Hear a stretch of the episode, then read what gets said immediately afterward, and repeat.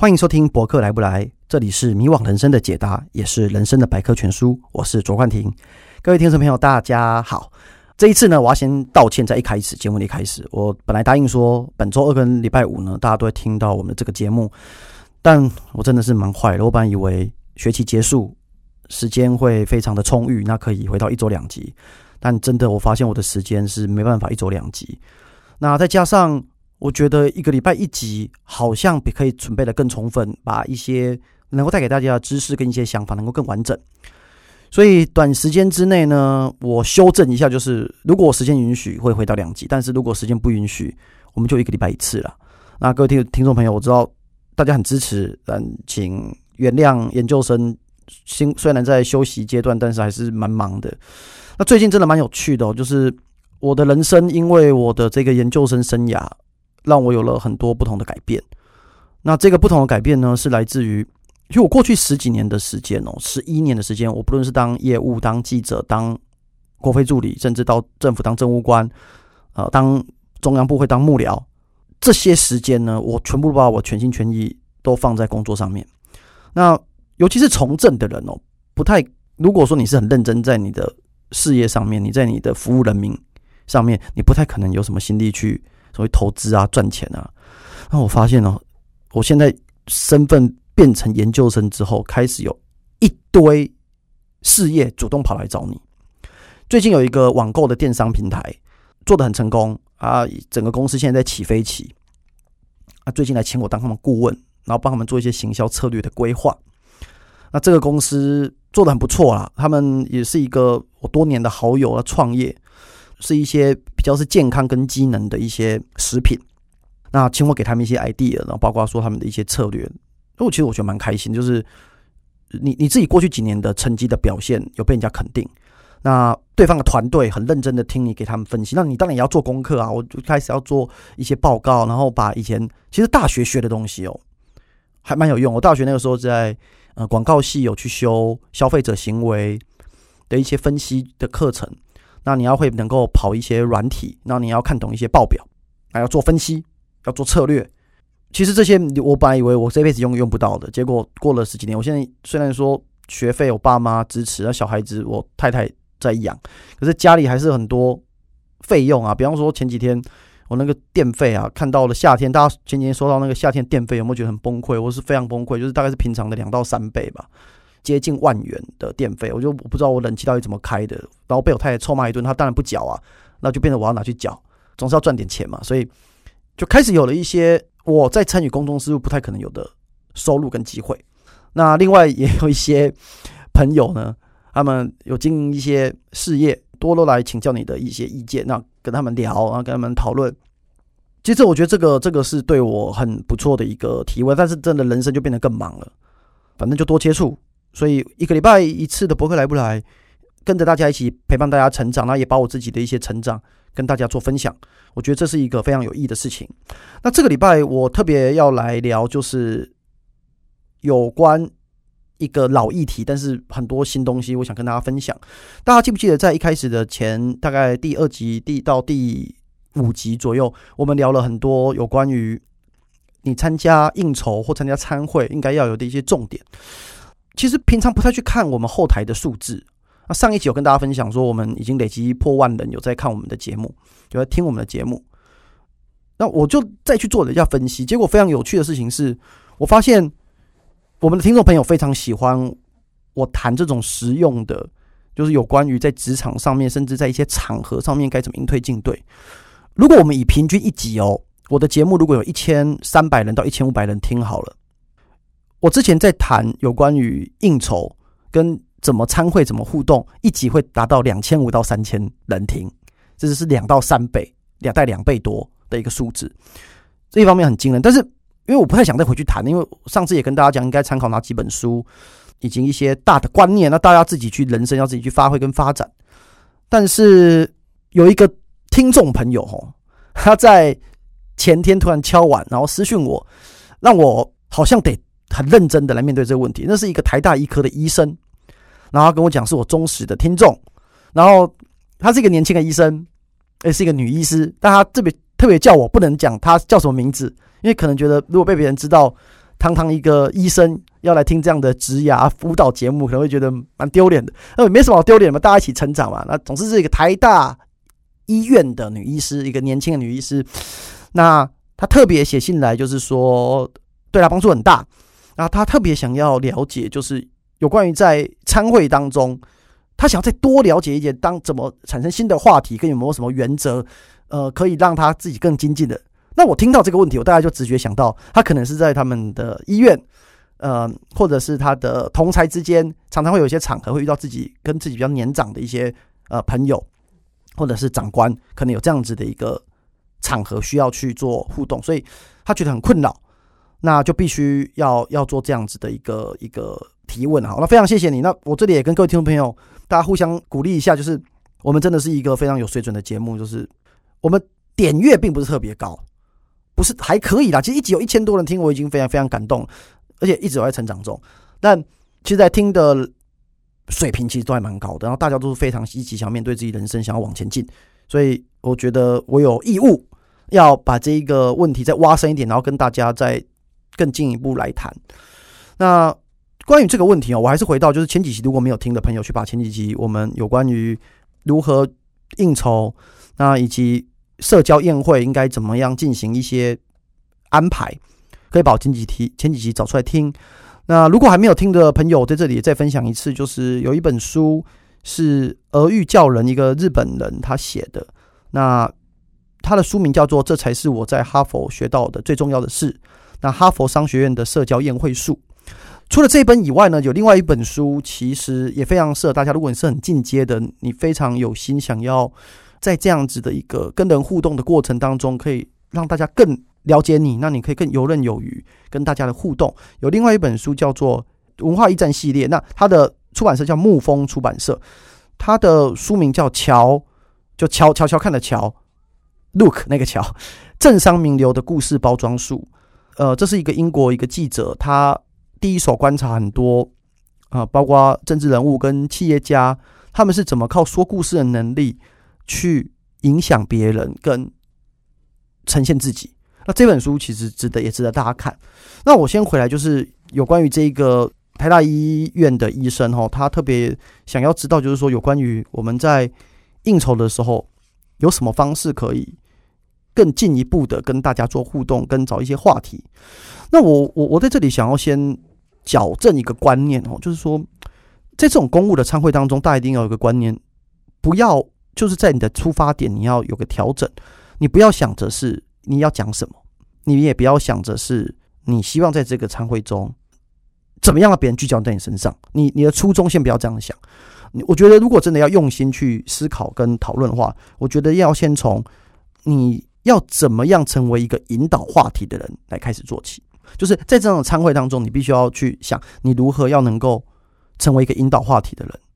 简单来讲，就是这个参会的一个。活动的主导权，它议题跟舆论的主导权。那因为这是比较进阶，所以我我特别要在这里做一个提醒，就是说这个进阶你不应该是去思考说你自己有什么事想讲，而是你是为了炒热气氛而去引导话题。那这个观念就是你你必须想办法把话题抛出去之后，呃，让大家注意到你，把目光放在你身上，那你营造出一种。让大家必须要能够参与的状况，是你以你为核心，开始去把话题抛在别人身上，让整个场合可以较为热络。这个是原则。简单来讲，就是你借由抓住大家的目光，那抛出一个话题，然后让大家有共鸣跟有有互动。但是这虽然讲很很简单，听起来好像很空泛，一点都不简单。但我们要。怎么样把它简化？跟实际上要怎么做？其实我我觉得这里还是试着从反面来思考。简单来讲，就是说，你先从不要当一个在宴席上跟在餐会上面滔滔不绝，就是只讲着跟自己有关的事情，因为你一定会让周遭人非常讨厌你。那你在这个宴会上，你要巩固你是一个引导者，引导全场话题，要控场，那你就能够稳坐整个谈话的一个中心。那接下来要谈方法论了嘛？吼，方法论呢？就是我们接下去实际要怎么做，所以一个主持人吼就是这样，类似像这样参会的主持人，你你必须要认清楚你自己的定位跟目标。我相信各位听众朋友一定有那种朋友，就是在所有的参会当中，他就算违反我刚才讲的原则，他们都在讲自己的事情，你还是觉得他很好笑、很风趣、很幽默，而且跟他在一起就很舒服。但也许我们都不是这样的人，所以我们一直想要去硬逼自己去谈一些自己的话题，往往可能会变成别人觉得说你都在讲你自己的事情，让你觉得很无聊。所以我们现在变成说，你你把自己当成一个主持人，你大概要做的事情就是引出话题跟做结尾这两件事。大家记得，就是内容不重要的，你如何引出话题，然后再做结尾。你的思考的逻辑就把这个引导的技术灌输到你在这个参会当中的互动当中。因为如果你不是那种非常天才型的，或非常能够带动话题跟非常风趣幽默的一个演讲者或谈话者，要你去强化讲笑话能力跟跟大家互动的能力，其实比起你去做引话题跟做结尾能力，是引话题跟做结尾的能力会比较简单。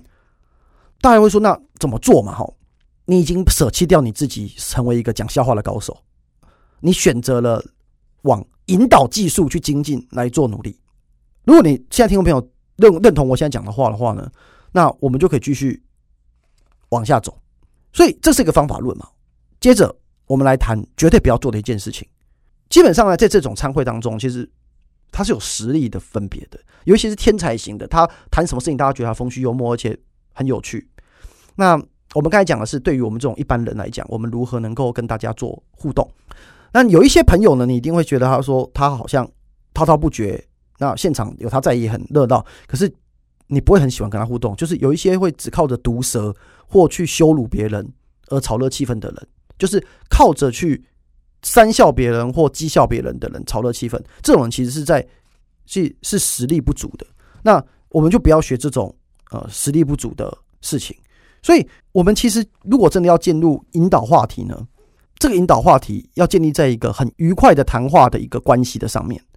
你必须要经过，不管旁边坐的这一个人或旁边的这一个朋友，无论是你们的价值观、你们的身份、你们的地位有多巨大的差异，你们都可以透过不断的交谈。那这个交谈过程当中是持续而且前进的，那你就有机会可以变成更紧密而且很强劲的关系。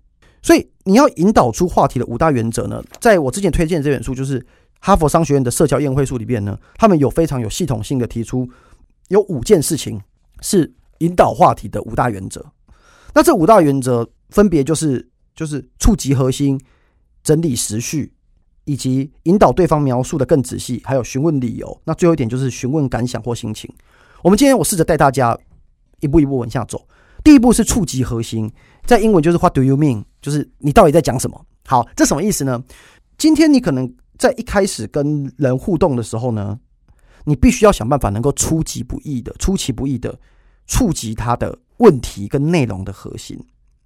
简单讲，我们如果今天在讨论一个，我们跟朋友讲在聊一个话题，他跟你提了说他现在在做一个兼差的工作。那你要借由他的这个监察工作，你要问问题，要能够知道他真正面貌。因为你的朋友可能跟你讲，他现哦，呃，他现在在做一个监差工作，他没有讲到所谓的核心的问题。那你就必须接着你的问法可能是这样子，嗯、请问是怎么样的监差工作？好，对方回说，哦，他在补习班当讲师。那你可能就会，哦，原来如此啊，我以为你是在百货公司做剪裁。那如果停在这里哦，对对方说，我我现在举个例子，如果对方说。是补习班讲师，对方讲了之后，你你要试着不要让他结束话题，因为如果只是停在这里，那就是茶余饭后的闲聊而已嘛，你没办法深入跟引导出话题的整体样貌，就是我讲的触及核心嘛。所以你接下去可以试着，就是我所谓的刚才的第二点，就是整理时序，就是 when。我前面也是 What do you mean，对不对？接下来就是整 when 整理时序，你现在就是要问出时间点。然后利用时间轴整理出故事。什么叫时间轴？就是所谓发生的时间。那如果接续的就是说你在哪边做兼职的工作，你开始可以问说：“哎，你是从什么时候开始？”对方可能会提出：“哦，两个月前开始。”这是不是已经有出现一个叫时间资讯了？你绝对不能就这样结束，你要继续往往下挖。开始，你就哎，那你是什么时候决定的？你是突然决定要去补习班兼差的吗？那对方可能就会讲：“哦，因为他大学的时候以前就嗯有当过家教。”然后不过因为要做一些准备工作，求职呃要做一些准备跟做一些研究跟找职缺，所以又花了几个月呃两个月的时间。那你继续话题啊？那你后来去找面试，很快就找到这工作吗？对方可能就讲哦，后来大概花了一个月时间跟对方确认，然后才在正式上班。所以你其实你就梳理出了对方从找工作到实际去面试到准备好，其实是花了五个月的时间才开始的现在这个工作。所以你才从这个话题的过程当中，我们带来的第二点就是。你已经从跟他互动当中，你看出了时间的，就是他这一个谈话的时间序嘛。所以我们可以从这个时间轴，让你跟他互动的故事会增加厚度，因为你增加了时间嘛。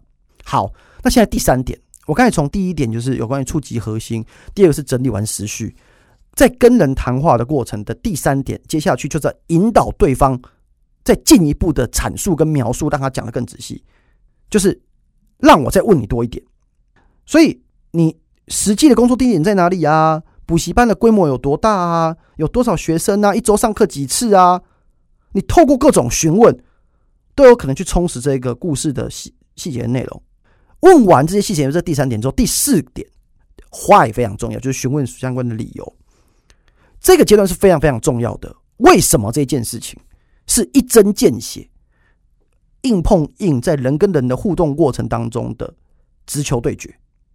你为什么想当补习班的讲师？为什么是选这间补习班？就是我的坏为什么？那这一个为什么的问题，当有时候你跟对方的这个结解开之后，跟对方愿意很 free 的去回答你这个问题之后，其实你们的关系马上就拉近了。我们设想这个补习班讲师的状况，当你问他说：“那你为什么会想要兼差去当补习班讲师呢？”哦，对方可能讲说：“哦，因为我很想去留学。”所以我需要存钱，哇！你得到了一个非常重要人跟人之间互动的资讯，你得到了他第一个缺钱，第二个他想去留学。听众朋友，当然有，如果今天大家觉得我讲的比较深，你们可以试着倒带再重新听一次我讲的脉络跟论述。因为当你去问对方为什么的时候，你会去触及到每个人内心当中他想说的事情，跟希望有人倾听的事情。当你找到一个朋友，他让你有机会讲出你想说的事情，或他愿意倾听你谈的一些事情的时候，你们的关系其实自然就拉近了。所以，如果你我们大家重新去思考，为什么你们常在一些泛泛之交或者是一些应酬的场合，为什么那些餐会结束之后，你认真想，你今天晚上到底跟你隔壁前后左右？你聊了什么？你好像觉得好像没得到什么有用的资讯，也不够跟人深入的原因，是因为你没有问坏。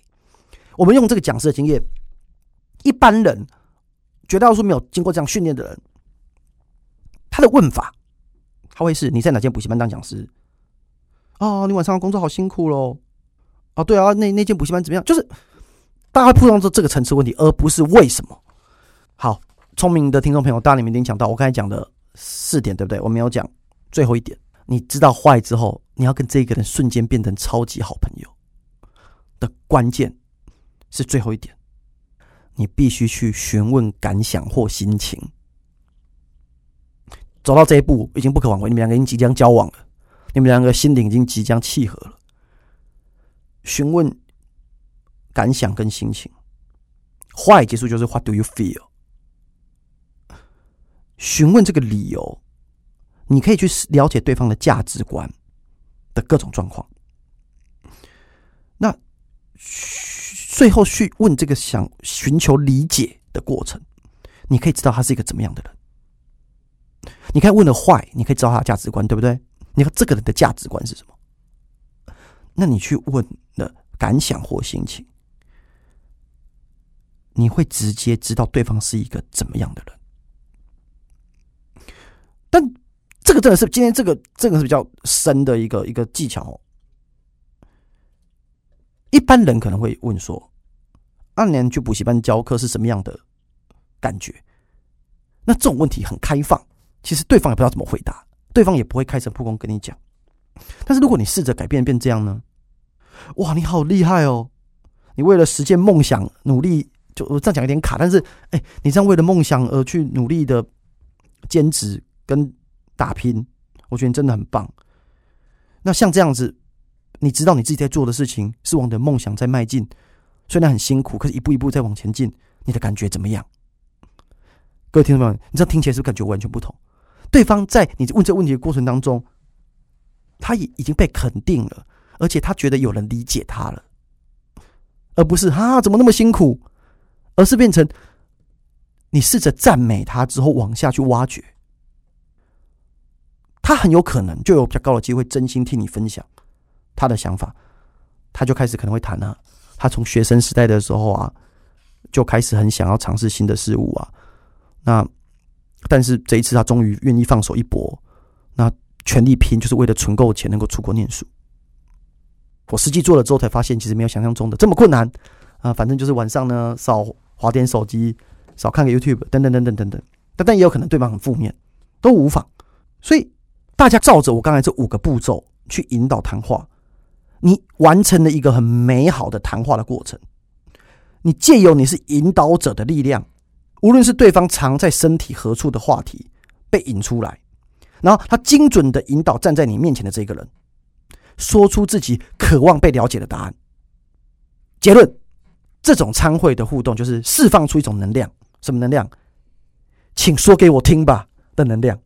那这个要实战中还是会有会有一些，因为你的阶层，因为你跟人互动的深浅。比方说，你不可能是刚进公司一年的。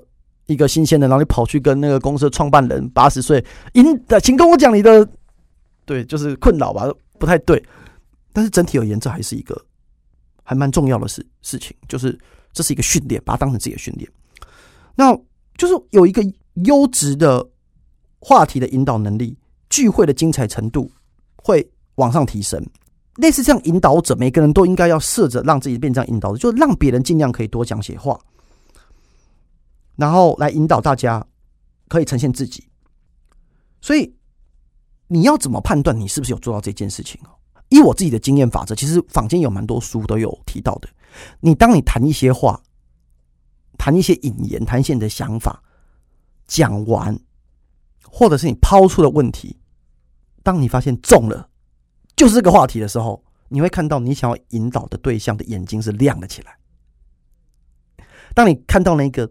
叮亮起来的那个 signal 的时候，你就知道你钓到鱼了，你成功的引导了对象他要谈的话了。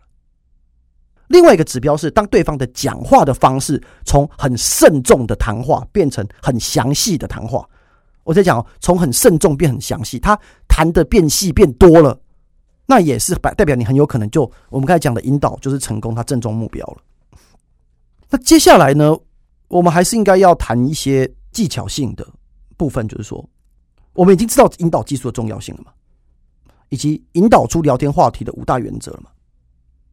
但我们现在在很多的场合当中呢，尤其是你，你举个例子，是那种有喝酒、吵吵闹闹，好像我这种方式，你们大家会觉得比较不适用。那有没有什么方式是可以让我一样可以往这个方向去往前进呢？也是大概有几种做法哦。核心。接下来讲这几种做法的都是技巧，技巧问题。技巧的背后有个核心，就是以夸张的语气让对方位在话题中心，这是最大的核心，就是以很夸张的语气让对方位处在话题中心。那第一个做法当然就是你非常夸张的表示出惊讶。什么叫夸张表示出惊讶？就是哇，原来如此，哇，原来是这样啊，哇，超屌的，就是这样子的话题出来的时候呢。你在那种大家在喝酒，大家这边闹，大家各自讲各自的话的，大家其他人没有关注你们这个谈话的，通常也会放下他手边的酒杯，然后眼神会聚焦大概两秒钟的时间到你们的这个谈话来，会纷纷的把头探出来，想来听听看你们在讲什么。所以简单来讲，你越有办法做出夸张反应的人，越能够取得在谈话中心的位置。那第二个做法呢，比较简单。你都害羞的人呢，你不想这样做，你觉得你不是这种外向的人，你试着重复对方的谈话。比方说，我讲说，呃，我老家住莺歌，大家听到你就哦嘛，对不对？但是如果你讲哦莺歌哦哦新北莺歌，你就试着 repeat 对方讲的话。这个方式呢，是有助于就是对方增加对方的印象呢。然后你也可以某种程度的掌握这个谈话的速度。那你发现就是有可以切入的点的时候，你就可以再往下来挖。那第三个方式，我觉得就是换句话说，但是用夸张的方式。换句话说，什么叫用夸张的方式方式？换句话说呢，就是透过一些比较夸大的表现，最后结论就是要让大家笑了，要让大家能够笑。其实我在这里稍微再提一下，就是说，其实一个成功的谈话的，你要记住结尾就是要以所有谈话所有的谈话的结尾以让大家笑跟自己笑。作为一个重点，那这是一个方式嘛？哈，但是有时候不一定这么这么的容易。这个我先岔开讲一下哦。有我们在做的参会过程当中，如果你真的不知道怎么应推进的，你试着就是最后就是用哈哈做结束。真的，你的笑声其实会让对方很舒服跟很轻松。那你笑不出来，你也用微笑，但那个微笑不要是很尴尬的笑，请试着对镜子笑，给自己看，就是笑容。每个人都喜欢看到有笑容的人，那每个人也希望讲话的结尾是笑声。好那我刚才讲夸张表现也是为了引我回来这个主题，就是第三个，我觉得是夸张的一个。换句话说，比方说有人在餐会当中跟你讲说：“哎，我昨天跟我妈吵架，我晚上跑跑出去喝酒，喝了好喝到早上才回家。”那你的换句话说是什么？哈哈，看来你昨天离家出走哦。然后对方可能就会讲：“不是离家出走，只是没回去而已啊。”所以，像这样子就是夸张、夸大对方所讲的话，然后讲给大家听，其实是能够让对方有一个印象，就是对方有在听我讲话的印象。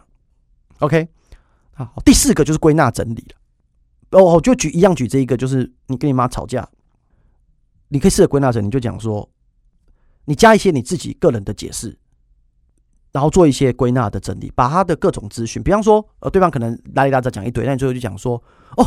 所以你昨天跟你妈吵架之后，你你生气到你跑出去找谁谁谁喝酒啊？你们是故意的？你们是故意喝到早上？不是吧？我我看你们是根本喝到忘记时间了，所以早上才回去嘛。然后对方说啊，差不多就这样啊，等等，就说你加一点个人的解释，那一面去做归纳整理。有人也比较擅长做这种归纳整理。最后一个方式，我觉得就是就下结论了，你就讲说。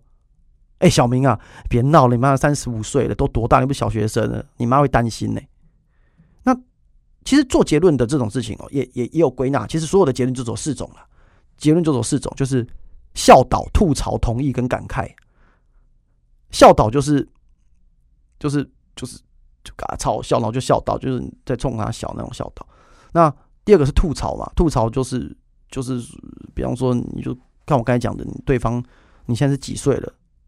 他们做这种幼稚的事情。那第三个是同意嘛？同意就说嗯，你做的很好。第四个是感慨啊，我们都老了，也到了要离家出走的时候了。就是这这就感慨。所以所有结论就是笑导、吐槽、同意跟感慨。那如果你是我们回到要以搞笑为目的的结尾，你就记得是笑，让对方笑导或吐槽这两种。所以基本上其实有做这样训练的人哦，各位听众朋友，你们不要觉得我这个很刻意。其实很多人都有受过相关的训练。你在公司里面，你在你的职场上。你在你的同台之间，为什么有一些人总是那一个人怎么看起来就是一个共事让人共事很愉快的人？那是很重要的职场技能啊，就是他能够有充充分的提高任何人跟他谈话，能够提高这个性质的能力。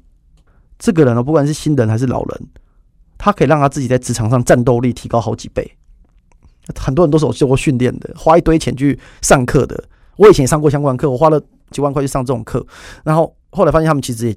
不一定有我讲的好，但是这个就是需要训练。然后，那我最后回来就讲一下，就刚我刚才讲说那个最后是要以笑声做结尾这件事情哈，因为这个炒热任何的宴会或互动当中，其实最简单的方式就是让人哈哈大笑嘛。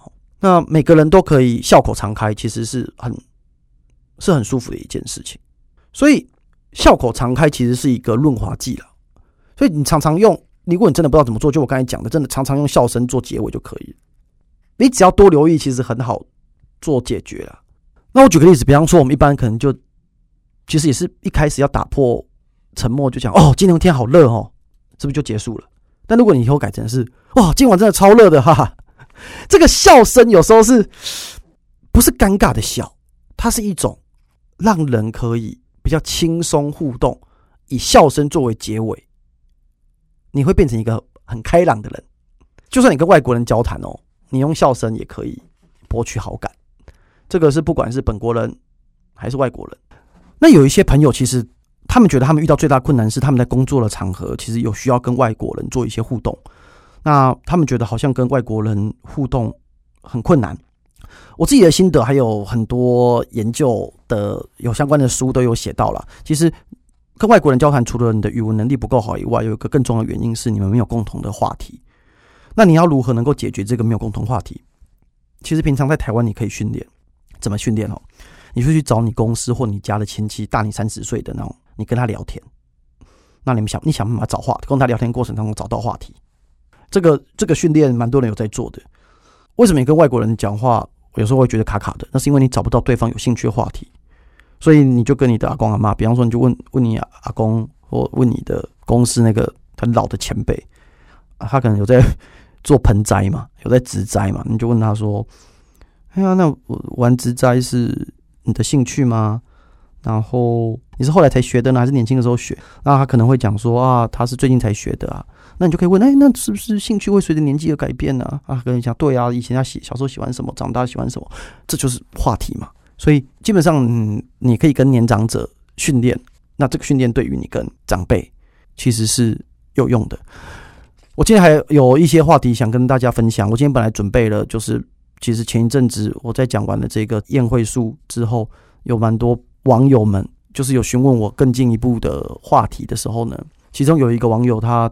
给的一个问题，我觉得蛮有意思的，就是他们觉得续托啊，就是参会完的续托常常会去 KTV 嘛，啊，在 KTV 要怎么样互动？因为他不是一个会唱歌的人，那这个真的是一个大灾问。因为我其实我也是一个五音不全的人，可是大家都很喜欢找我去 KTV，所以这一题我看我留着下一集来讲哈，就是你去 KTV 应该做的事情。